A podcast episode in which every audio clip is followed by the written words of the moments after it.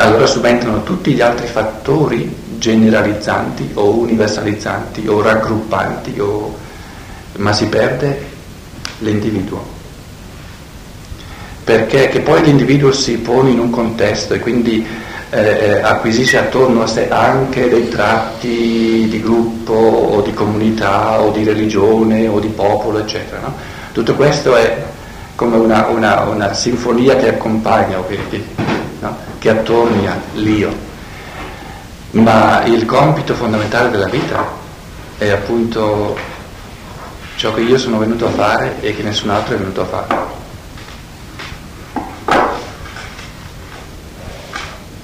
E questo vale per ogni essere umano, perché non è che, non è che ci sia qualcuno che si è prefisso una missione individuale e qualcuno che non se l'è prefissa, tutti ce la siamo prefissa. Si tratta poi di, di trovarla, di, di, di, coglierla, partendo dall'io inferiore che eh, si avvicina sempre di più al suo io superiore, che ha avuto questa intuizione morale prima di nascere. E quindi riconquistando dalla libertà, dall'io inferiore, questa intuizione morale globale avuta dall'io superiore, si, si trova il senso della vita, ma non il senso della vita in generale, non esiste il senso della vita in generale. Questa è una delle più grandi illusioni dell'umanità di oggi, che ci sia un senso della vita generale. La, vita, la mia vita ha soltanto il senso e il significato del mio io, non mi può venire dato dagli altri.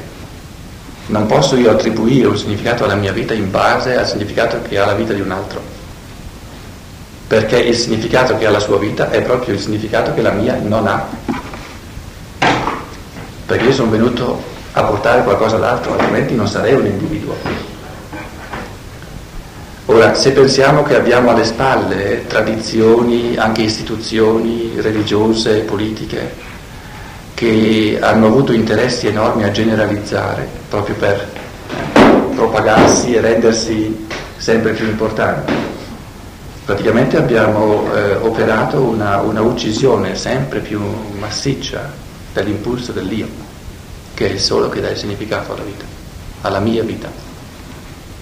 Cioè devo sapere io per che cosa sono venuto sulla terra questa volta, lo posso dire soltanto io lo posso intuire solo io nel mio pensare, lo posso, posso innamorarmene soltanto io nel mio sentimento e posso adoperarmi unicamente io nei miei impulsi volitivi a farlo fluire nella comunità umana attraverso le opere della vita. Ma nessun altro da di fuori può dirmi chi io sono e per che cosa sono venuto. Ora dobbiamo sta- anche stare attenti al fatto che questa, questa forza così primigenia, no? così incrollabile del Dio, eh, rischia di venire subito tacciata di immoralità addirittura o di, di, di, di superbia se vogliamo, o di tracotanza o di orgoglio.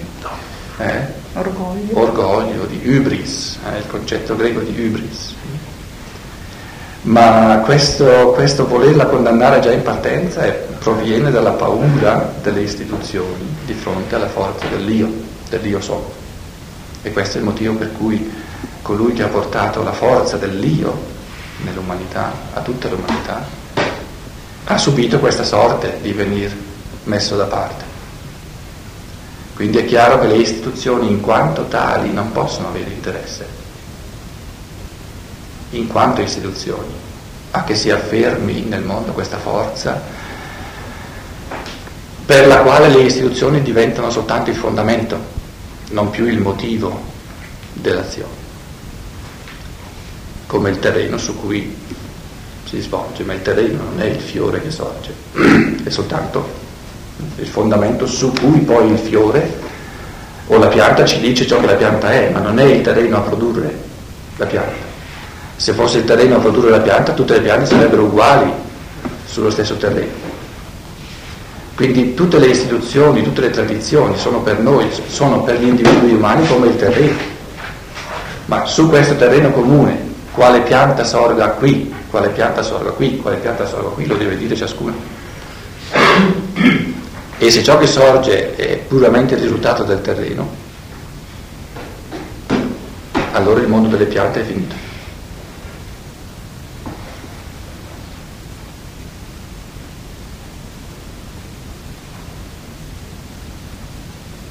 Credo che questo stia proprio al fondo di, del richiamo di Steiner a questa sfera, questa terza sfera che deve trovare, ritrovare la sua autonomia è la sfera della, della libertà proprio perché è la sfera dell'individualità libera, che deve dire lei ciò che è venuta a fare, ciò che è venuta a portare, ciò che ha da dare, da contribuire.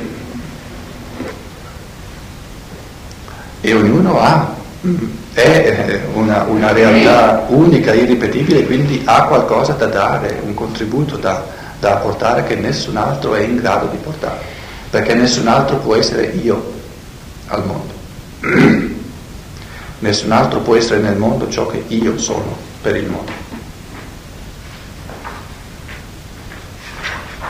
E se privo eh, la comunità umana di questo contributo che soltanto io posso dare, impoverisco la comunità umana.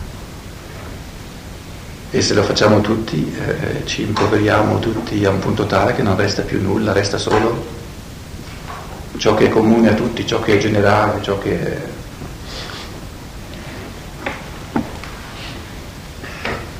Resta solo il terreno, ma le piante sono morte.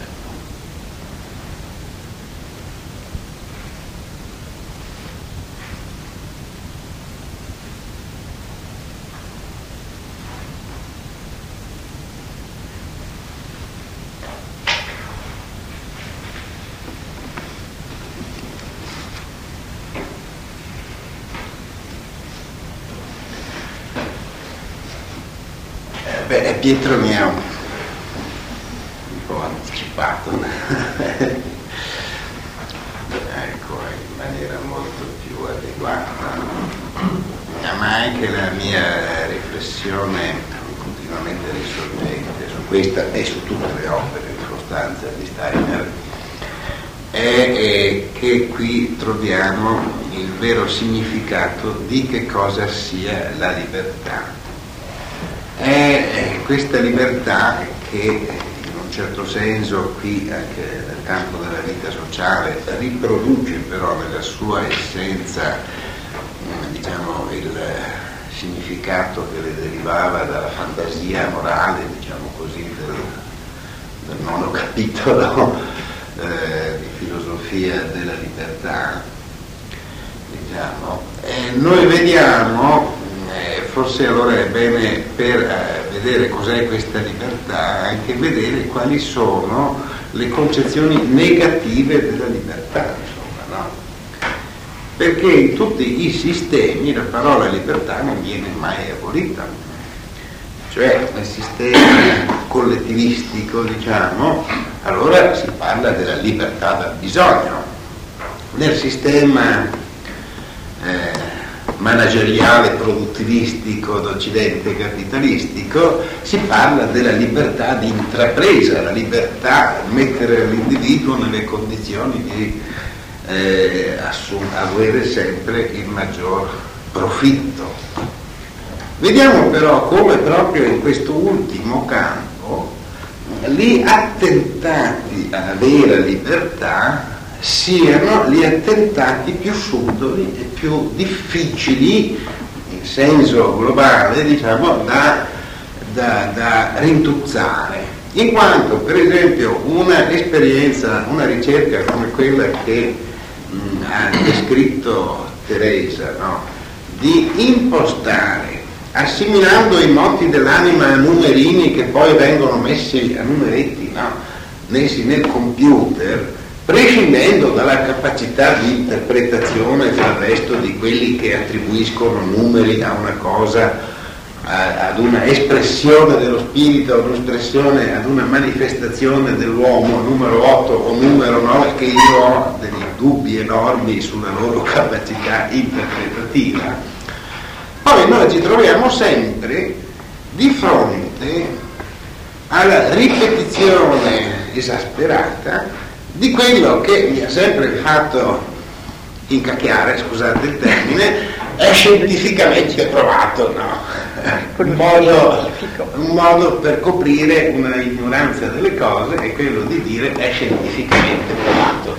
E quando sentite questa cosa, qui è alle spalle diciamo, di questa scientificità del computer c'è tutta una organizzazione che è volontariamente negativa, se se ne rende conto o non se ne rende conto questo è un altro paio di maniche, no? ma è proprio una impostazione arimanica per bloccare già sul nascere, già dalla culla in sostanza, quello che è lo sviluppo della libertà nel cittadino. Mentre in sostanza le imposizioni ci sembrano più grossolane e sono più grossolane quelle che vengono dal, o venivano dal mondo orientale, ma erano restrizioni fatte, diciamo così, sul, beh, sull'esterno, con la paura, con, eh, con un, un esercizio di un potere brutale ma evidente. Che in sostanza non riuscivano a eh, soffocare l'esigenza di libertà dell'individuo. Lo facevano stare zitto, gli chiudevano la bocca eventualmente, ma però, eh, mentre queste altre ti bloccano la nascita della libertà attraverso lo strumento più sottile che è quello dell'apparenza scientifica, che è l'apparenza di sviluppo della libertà. Cioè è, è veramente la, uh, terrificante diciamo, questo aspetto che va assumendo uh, quello che viene chiamato come progresso in sostanza. No? Il progresso non si può arrestare, insomma, ed è veramente il maggiore regresso e che tutto questo sia sbagliato vi rifarei a, a, all'episodio del Tempio diciamo di, di, di, del Vangelo di Giuseppe no? Di, di Giovanni. Il Vangelo di Giovanni ecco dove vengono buttati giù diciamo, i banchi dei cambiatori di moneta e dei venditori e dei venditori di bestiame, ma a quelli della colomba viene, no, viene solo detto, perché lì la colomba come espressione dello, dello spirito all'atto, appena non si possono dare imposizioni di carattere fisico, bisogna convincerla. Insomma, no? Questa era la spiegazione, diciamo, della differenza fra il campo dello spirito e il campo dell'economia che lì troviamo rappresentato negli altri, negli altri venditori.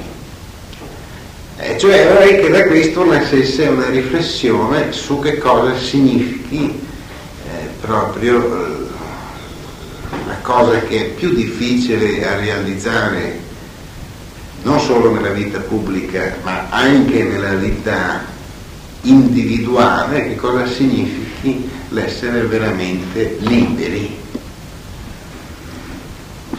quali siano le difficoltà inerenti al raggiungimento di questa condizione.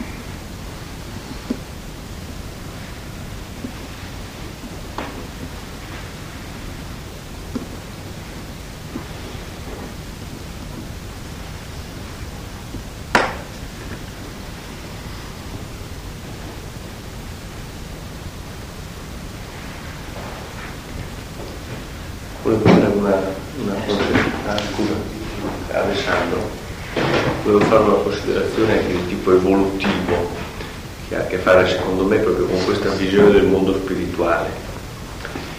E noi siamo, se noi guardiamo queste, le varie strutture sociali che si sono succedute nei secoli, noi passiamo da un, un periodo di ordine, potremmo dire, in cui abbiamo sempre questa nostalgia dell'ordine, che era un ordine dovuto eh, a questo aspetto gerarchico, che era un aspetto gerarchico spirituale, riconosciuto, per cui gli uomini erano ben consapevoli di questa gerarchia spirituale e sapevano che i vari talenti e le varie persone erano messe nel posto giusto in quanto erano i corrispondenti spirituali, quindi venivano con delle caratteristiche spirituali e talenti eh, per cui potevano offrire il migliore servizio e c'era tutto questo ordine.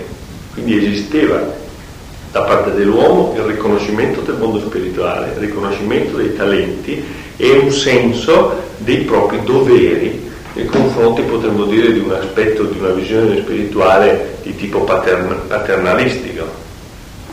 Poi man mano che eh, abbiamo avuto l'evoluzione di questo c'è stata una specie da una parte di abitudine, che poi è in realtà una discesa dell'uomo sempre di più sul piano materiale, in cui questi eh, poteri diciamo, spirituali sono diventati sempre più dei privilegi e siamo arrivati a un punto in cui eh, in realtà c'era questa eh, negazione, soprattutto proprio da quelli che dovevano essere più consapevoli, del mondo spirituale, quindi in un certo senso una specie di astrattezza, di ipocrisia, naturalmente. E siamo arrivati al massimo di questo in cui le disuguaglianze e i soprusi sono state portate al massimo. Allora, nello stesso tempo, diciamo così, è stato eh, risvegliato la possibilità eh, a livello individuale della propria dignità con il messaggio appunto della uguaglianza eh, come figli di Dio da parte del, del Cristo questa, questa crescita di questo senso di dignità e di pari dignità è cresciuto fino all'epoca, diciamo così, de, della rivoluzione francese, in cui questi soprusi da una parte erano evidenti, in cui la strattezza era al massimo grado e in cui naturalmente questo senso dell'uguaglianza era massimo. Quindi abbiamo, eh, al contrario del primo periodo dei doveri, abbiamo il periodo dei diritti. Abbiamo questo periodo dei diritti che è appena nato, in cui in un certo senso l'uomo sente più diritti e pochi doveri, soprattutto nei confronti spirituali, e non viene più riconosciuto niente del mondo spirituale. Ora, oggi, eh, eh, quindi questo, uh, a questo punto naturalmente un tipo di situazione in cui ci sono solo i diritti, in cui tutto si basa solo sull'uguaglianza, sul piano giuridico, eh, porta sicuramente a un caos. Quindi il caos, pensate alla rivoluzione francese che caos ha portato, naturalmente dopo c'è stata la restaurazione, però questo è stato inarrestabile e siamo in una situazione attuale ancora di caos dove questo diritto, diciamo così, di uguaglianza in cui esiste solo i diritti, non più i doveri, eh, in realtà porta a due problemi, un problema dell'ignoranza e un problema secondo me dell'invidia. Allora, il problema dell'ignoranza è un problema dell'ignoranza del mondo spirituale e della realtà spirituale dell'uomo che può portare da una parte, diciamo positivamente, alla ricerca della verità, quindi a una forma di, di ricerca e di ascolto, dall'altra a tutta una serie di errori di valutazione di tipo pseudoscientifico e delle finalità della vita dell'uomo che abbiamo ricordato. Dall'altra parte, e quindi diciamo così sul piano spirituale viene questo aspetto dell'ignoranza.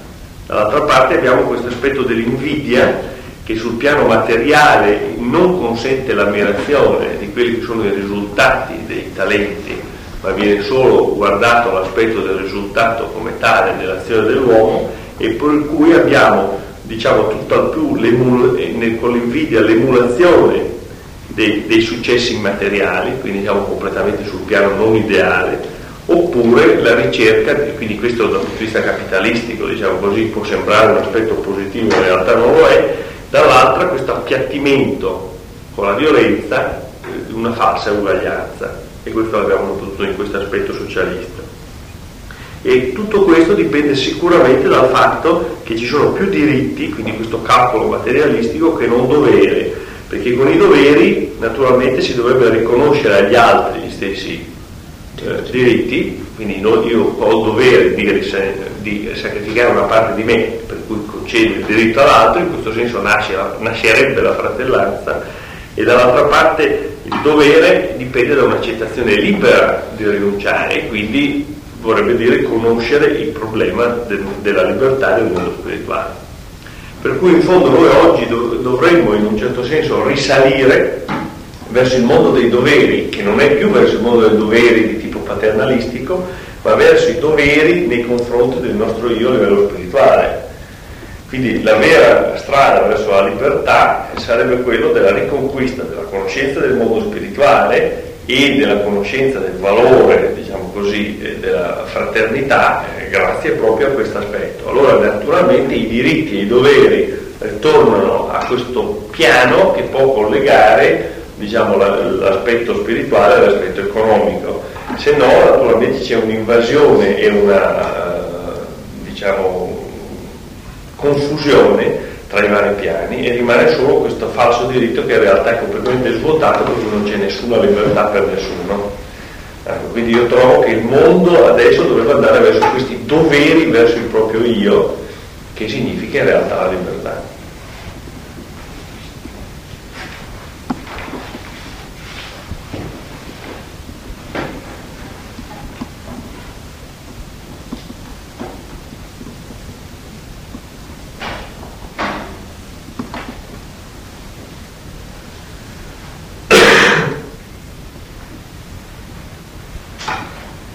fermato un momentino a considerare questa parte dove parla dell'ozio,